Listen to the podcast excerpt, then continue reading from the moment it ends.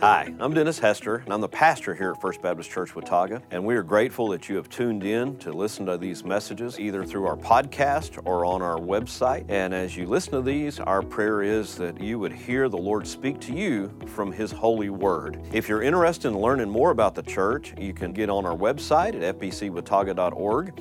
From there, there's a place where you can plan a visit, you can learn more about our beliefs. You can also request prayer through the prayer request page. We'd love to hear from you. Uh, we love to get to know you.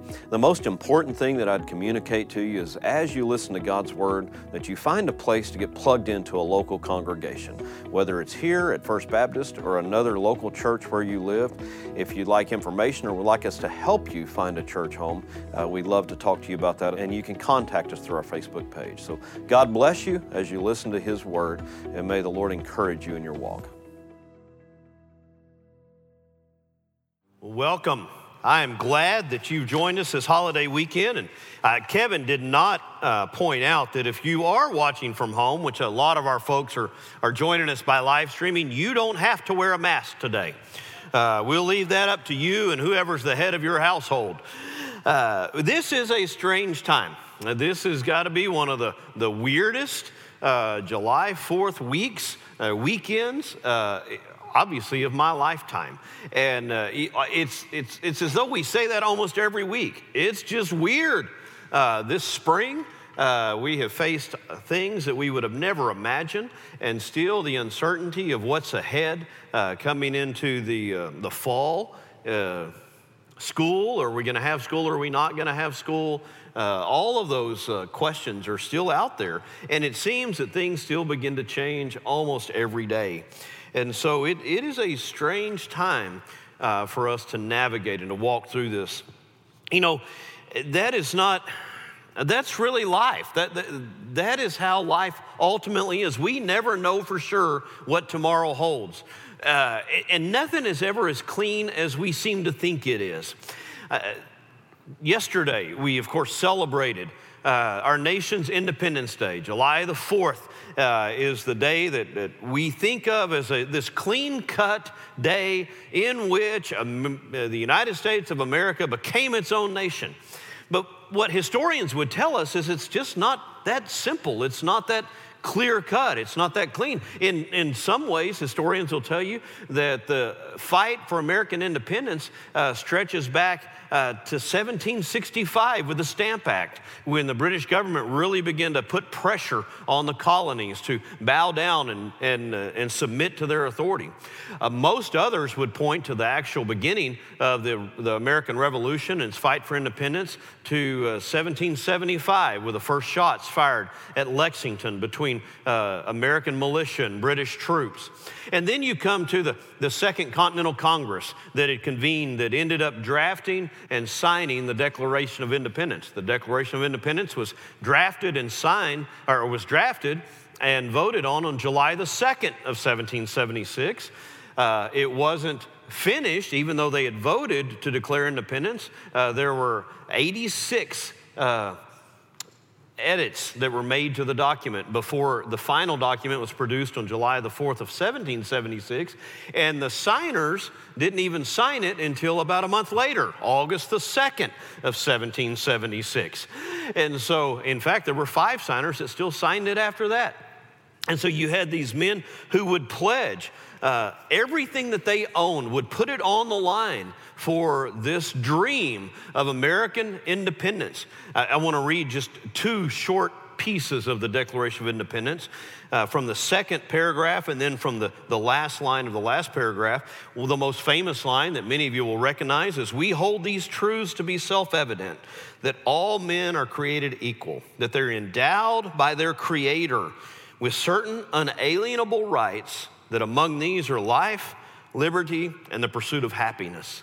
Many people believe that the, this Declaration of Independence is one of the greatest human documents ever written. I saw a guy uh, who, who I consider to be a very bright historian, a very bright man, mention that, that next to Scripture, which is inspired of God and is not of human origin. This is one of the, the most uh, important and powerful documents of all of history. And when you go read, if you take time to read the language of the Declaration of Independence, it is measured, it is thoughtful, and it is beautiful. But it ends with this statement before the signers, these 56 men signed it with these words. Uh, and for the support of this declaration, with a firm reliance on the protection of divine providence, we mutually pledge to each other our lives, our fortunes, and our sacred honor. You know, think about these men. Many of them who were 20s, 30s, 40 year old, landowners, wealthy, they put everything on the line for an idea, for what they believed was right.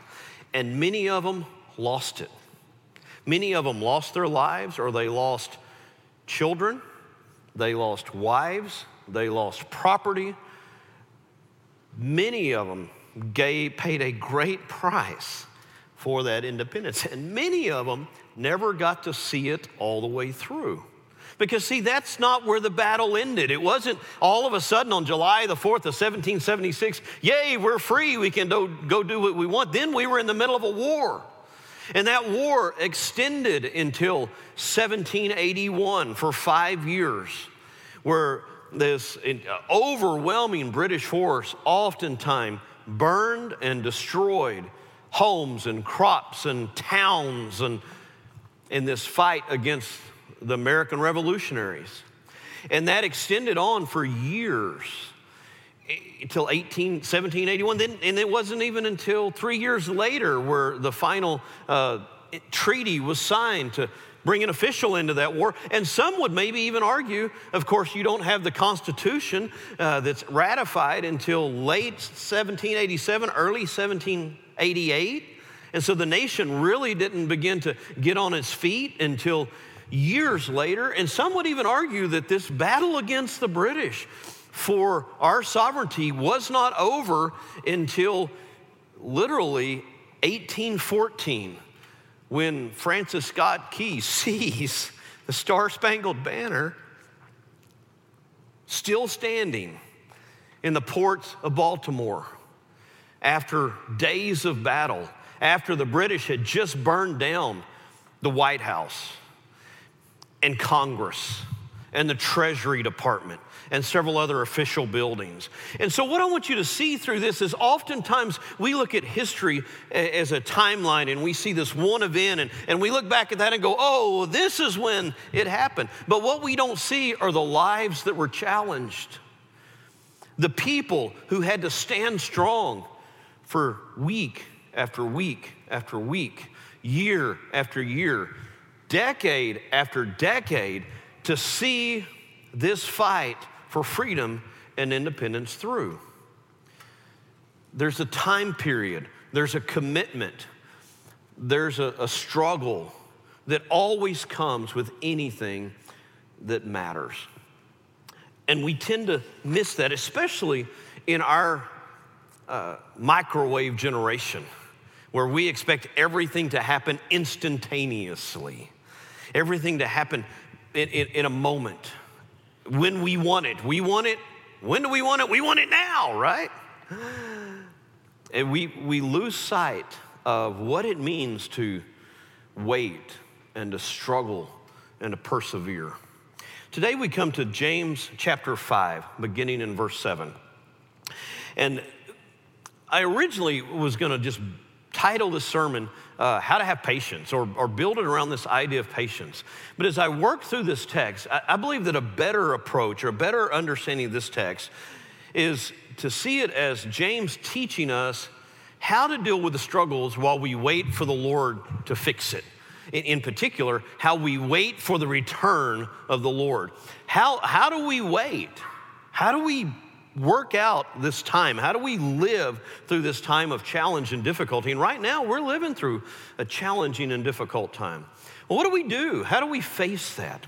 Read with me uh, this text, starting in verse 7, and we'll read down through verse 11.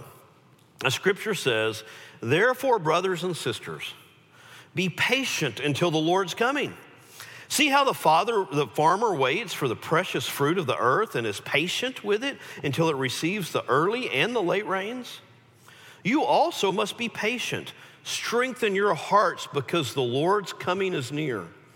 Brothers and sisters, do not complain about one another so that you will not be judged. Look, the judge stands at the door. Brothers and sisters, take the prophets who spoke in the Lord's name as an example of suffering and patience. See, we count as blessed those who have endured. You have heard of Job's endurance and have seen the outcome that the Lord brought about. The Lord is compassionate and merciful. I think James here gives us some good tools to help us wait for the Lord's deliverance.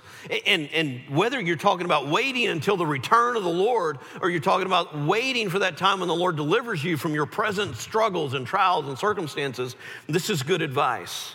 And I built the message around really the imperatives, the three commands that we see from James here. And the first one is simply be patient. Be patient. You're not going to get everything when you want it on your timetable. Life just doesn't happen that way. And in fact, how long should you be patient? Well, you should be prepared to be patient until the Lord returns, until He comes. Here, now the truth is, we live in a, with the crazy stuff going on in the news right now, uh, you don't have to pay too close of attention to realize that there's all kinds of Christian prophets out there all of a sudden again. But you know what? Uh, everybody thinks that, man, the whole world is worse than it's ever been. Jesus is about to come back. Maybe he is, maybe he's not. We live in a, a, a time where we hope it, he comes back. Maybe we're hoping it so he can get us out of our problem, get us out of our circumstances. But the truth is, we don't know when the Lord's going to return. I've told you this before. I'm in my 50s. In all of my life, I, I can remember and reflect on prognosticators and prophets and people who would pick up Daniel and Ezekiel and the book of Revelation. They'd read Jesus' words in Mark 13 and in Luke and in 1 Thessalonians and in 1 Corinthians 15, and they would dig in and they would come up with dates and they would come up with timetables and they'd come up with errors and years, and, and they've all been wrong. When I was a student at Howard Payne University, I got a book in the mail 88 Reasons Why Jesus is Coming Back in 1988. There's a little pamphlet about that thick. The next year, I got a book in the mail from the same author 89 Reasons Why Jesus is Coming Back in 89 and Why I Missed It in 88. And Jesus still didn't return.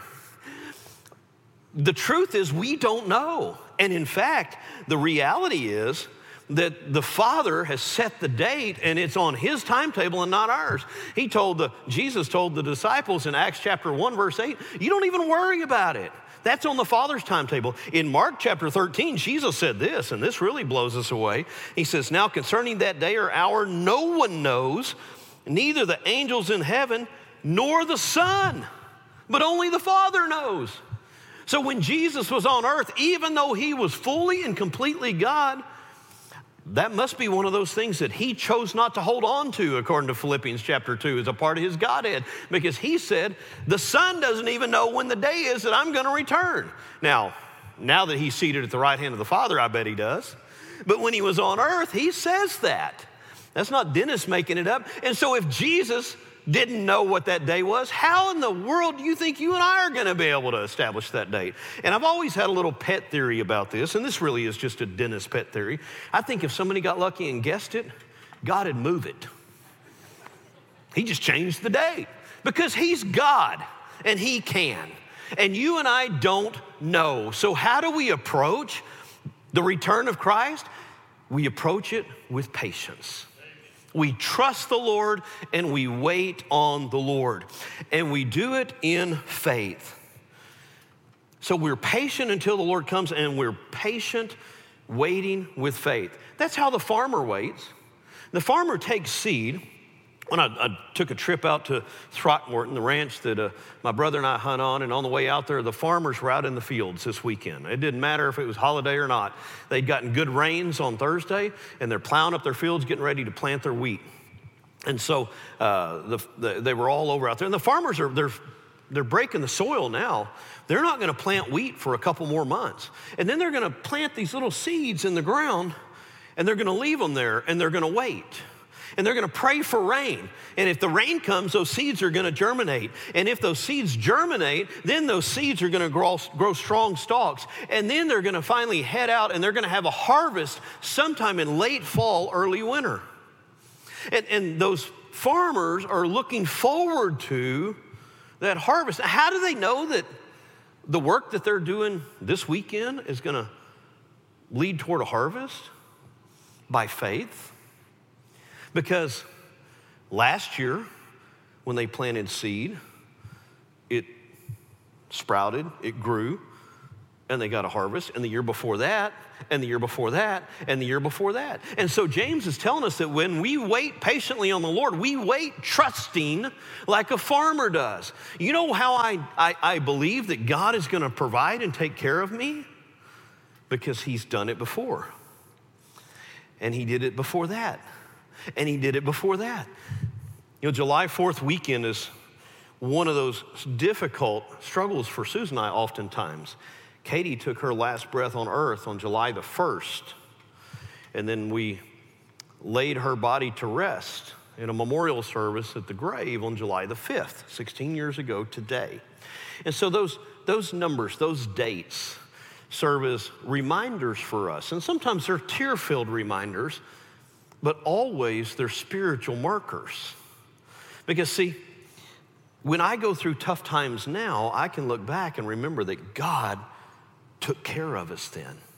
But you know how I got through that weekend? Because I could, I could look back before that and see the faithfulness of God. And I could look before that and see the faithfulness of God. And I could open the Word of God and see the faithfulness of God. And because God is faithful to do what He says He's gonna do, I can trust Him to do what He says He's gonna do tomorrow and the next day and the next day. And so the farmer is patient, but it's not just about waiting, it's about waiting in faith with their eyes focused on the Lord. So, the second thing that we see from James here, and this may be the more difficult one for us to swallow, he says, Be patient and quit griping. Don't complain.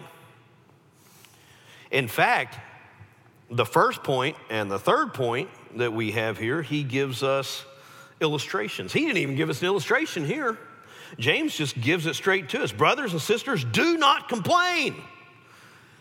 Quit moaning and quit griping about it. Now, as we celebrate this weekend of independence, if you let me put it this way and it goes this goes back a little bit to last week's sermon about how god has blessed us as a people especially in this nation god has blessed this nation if if you Every single one of us has been blessed beyond measure, beyond what we deserve. We have freedom to gather and worship today. Many of you have freedom of movement. You have a vehicle that you can go get into and you can drive wherever you want to. You don't have to worry about where your meal is going to come from at lunch. All you have to worry about is what you want to eat because you've got too many options. It's not an issue of not having enough food in the refrigerator or not having any money in your pocket to go buy something to eat or not worried, eh, you're not worried about there even being food on the store shelves or in the restaurant. We've got too many options. So we'll gripe about the options that we have. We are blessed beyond measure. We are blessed even to be born in a nation of such wealth. And if you weren't born here, God has blessed you by bringing you here, right, Stephen? God has blessed you with freedom, and He's blessed us with, with abundance above and beyond anything that we deserve. I, I saw a wonderful video yesterday, and, and I don't agree with everything that comes from this guy, obviously, but, uh, but Arnold Schwarzenegger put together a video celebrating July the 4th and the, and the freedom that he found when he moved here from Austria and found people who were caring and loving. And he talked about how wonderful it was to live in a nation where he had such freedom and such opportunity to the extent that when he finally became a, a, a, citizen of the United States of America, he carried a flag around on his shoulders all day long and he couldn't put it down. He was so joy filled to be able to have that freedom. We are blessed. And if you're a Christian, if you are a child of God, who your future is also certain, you have nothing to complain about. Oh, certainly there may be little thorns that, that bother us, little things that irritate us. You know, dealing with COVID, dealing with the difficulties of your senior year are tough for those seniors that walk through this. It wasn't as expected. And oftentimes it's those unmet expectations that make it so difficult. But the reality is, God has blessed you with health. He's blessed you with freedom. He's given you all kinds of incredible opportunity. It was a generation of your, your parents and grandparents who's, who, who they didn't get to take senior trips. Their senior trips were to Vietnam. My grandparents were taking their senior trips to the shores of Iwo Jima in Normandy.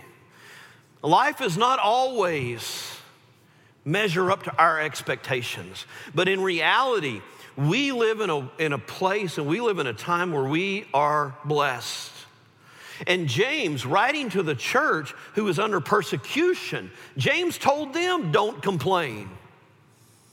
How much more ought we to be filled with joy and peace because of the blessings that God has poured out upon us. And so don't complain. In particular, he says, don't complain about one another.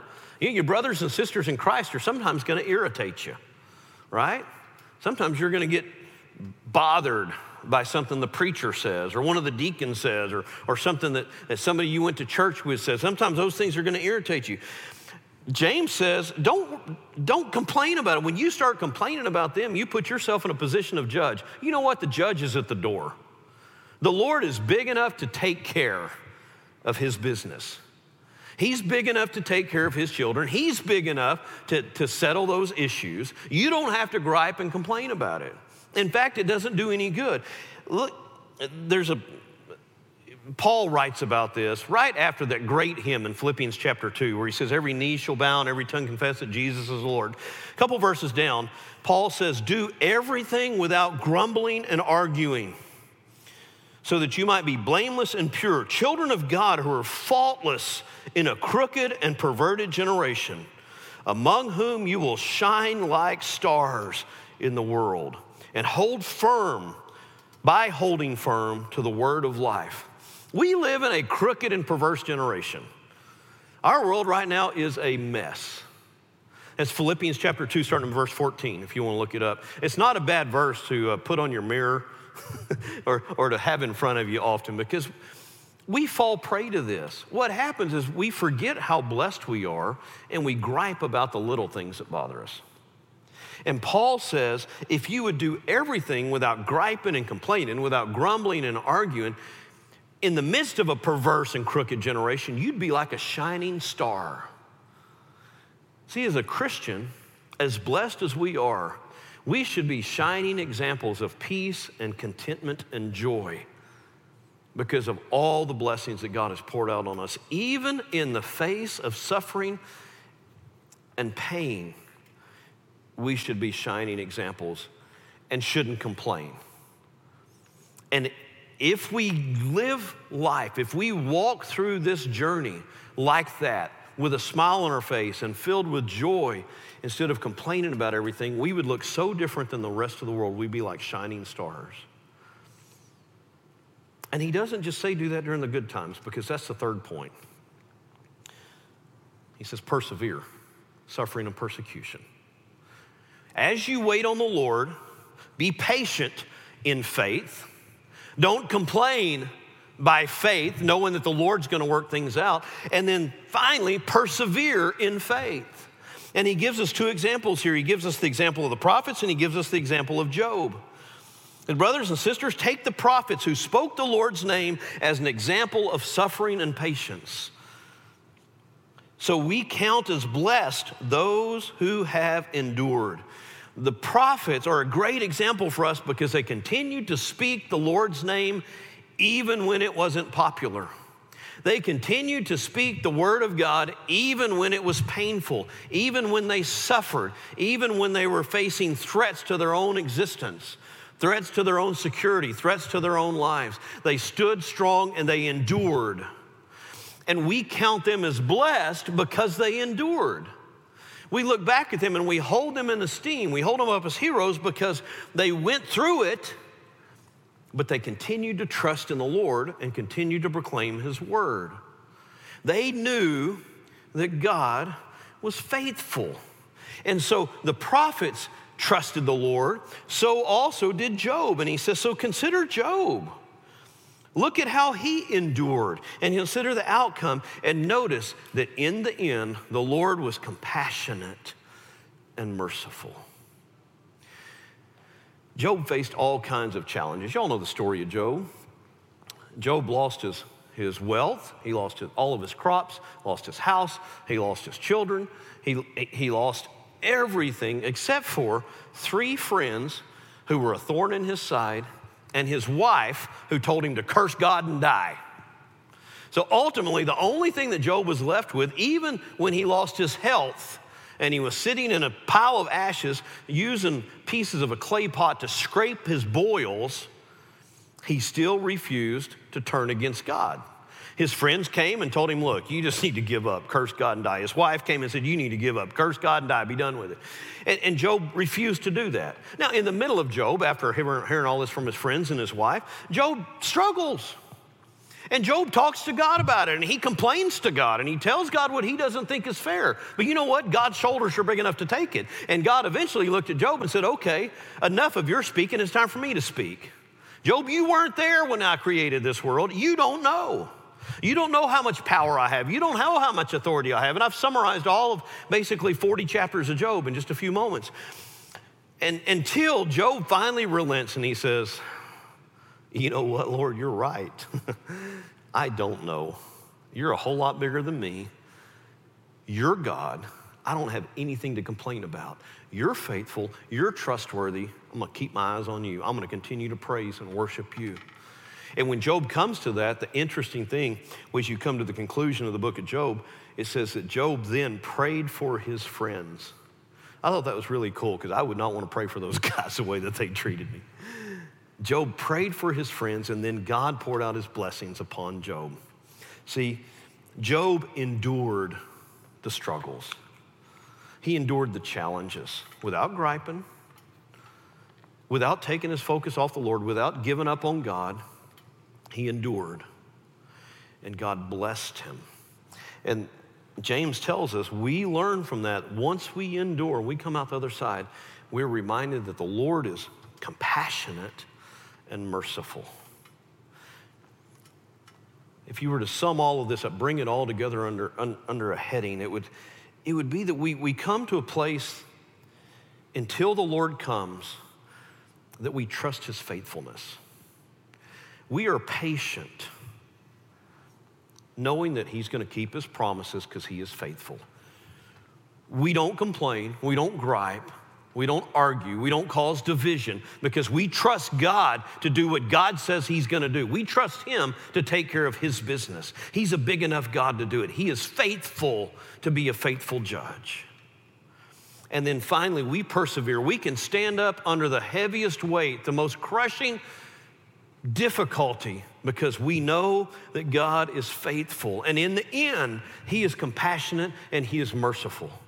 Things may not happen on my timetable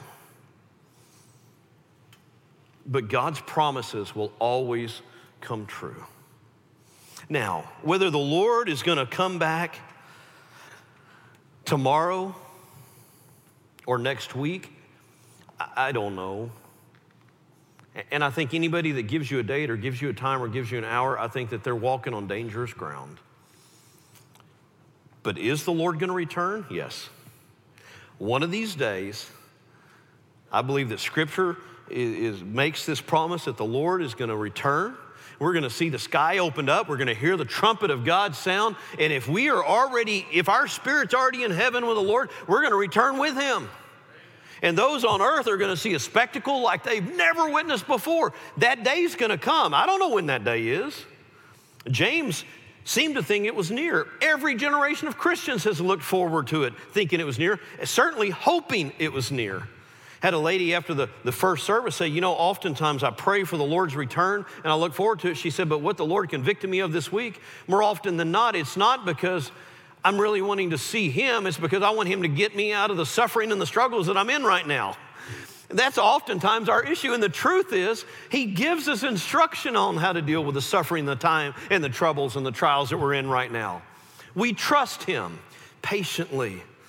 We trust Him without complaining and griping about it, and we bear up and endure, allowing His Spirit to carry us through and to mature us and to make us the people that He wants us to be because He is faithful. Matthew's going to come and he's going to lead us in a closing hymn. Great is thy faithfulness. What a celebration of this truth that we can trust the Lord until he returns, knowing that he is faithful. We can trust him with all of it. And we're not having traditional invitations right now as we continue to work through this, this COVID crisis and this pandemic. But if God is dealing with you and you'd like to meet with, with one of the pastors, uh, we are in the offices. You can contact us and we'd love to meet with you. You can con- connect with us. Uh, online on our Facebook page, the contact card or the prayer card, and reach out to us that way. Uh, but feel free to do that. And certainly, if God is speaking to you, as he's spoken to me this week about my complaining, do business with God. If you feel the Spirit of God pricking your heart as his word has been preached, don't just let that slide. Get down on your knees and spend some time with the Lord and his word and allow him to make the changes in you that need to be made.